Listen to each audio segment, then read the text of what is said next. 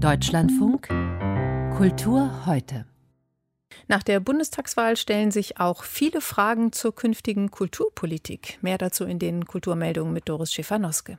Da stellt sich zum Beispiel einmal mehr die Frage, ob die Kultur als Staatsziel ins Grundgesetz kommt. Und wird es womöglich eine Aufwertung der Kultur durch ein Bundeskulturministerium geben? Wenn ja, dann hätte unter einem Bundeskanzler Olaf Scholz der Hamburger Kultursenator Carsten Broster gute Chancen, Kulturminister zu werden. Spekulationen darüber hält der S P D-Politiker für verfrüht.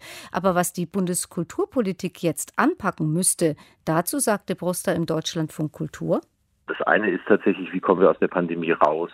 Da haben wir Aufgaben, wo der Bund sicherlich auch eine Rolle mit übernehmen muss, dafür zu sorgen, dass Länder und Gemeinden in der Lage sind, künftig ihre Kulturfinanzierungsaufgaben zu leisten. Dann haben wir die ganze Frage, wie organisieren wir eigentlich künftig die soziale Absicherung von Künstlerinnen und Künstlern? Wie sorgen wir vor allen Dingen dafür, dass, wenn es Einkommensausfälle gibt, man nicht sofort ins Bergfreie fällt, in die Grundsicherung, sondern da auch noch eine Möglichkeit ist, sich gegen zu versichern?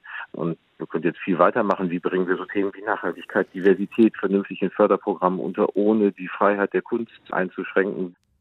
Der Hamburger Kultursenator Carsten Broster war das über die künftigen Aufgaben der Bundeskulturpolitik. Nach dem Nachbau des Holocaust-Mahnmals auf dem Grundstück von Björn Höcke hat die Künstlergruppe Zentrum für politische Schönheit heute einen neuen Coup bekannt gegeben. Man habe die AfD um Tonnen von Wahlkampfmaterial gebracht. Zweck der Kunstaktion sei es gewesen, so wörtlich Weltmarktführer im Nichtverteilen von Nazi-Flyern zu werden.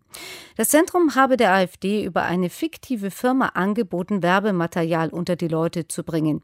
Die AfD bereitet nun eine Strafanzeige vor. Juristisch wird das also nun geklärt, aber darf man moralisch gesehen so in den Wahlkampf eingreifen?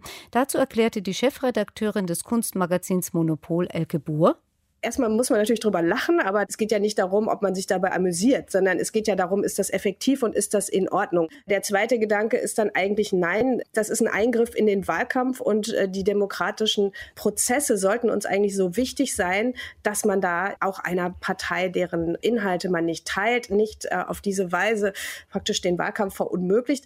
Dritterseits, wenn das Zentrum für politische Schönheit recht hat und die AfD hätte das sehr, sehr einfach sehen können und ist praktisch sehenden Auges in diesen Fehler hineingelaufen, dann kann man wieder sagen, okay, damit haben sie jetzt die AfD eigentlich erfolgreich diskreditiert als eine wirklich schlecht organisierte Partei, die Grundsätze auch des Geschäftsgebarens einfach nicht versteht, und dann ist es wieder okay. Die Kunstkritikerin Elke Buhr war das zur neuen Aktion des Zentrums für politische Schönheit. Kann ich bitte noch einen schönen Abend haben, bevor die Welt explodiert? So lautet der bisher coolste bekannte Satz im neuen James Bond. Er stammt von Waffenmeister Q. Der Film Keine Zeit zu sterben kommt jetzt nach vielen Corona-bedingten Verschiebungen endlich in die Kinos.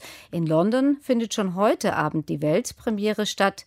Wir in Deutschland haben dagegen tatsächlich noch zwei schöne, ruhige Abende, bevor es dann losgeht.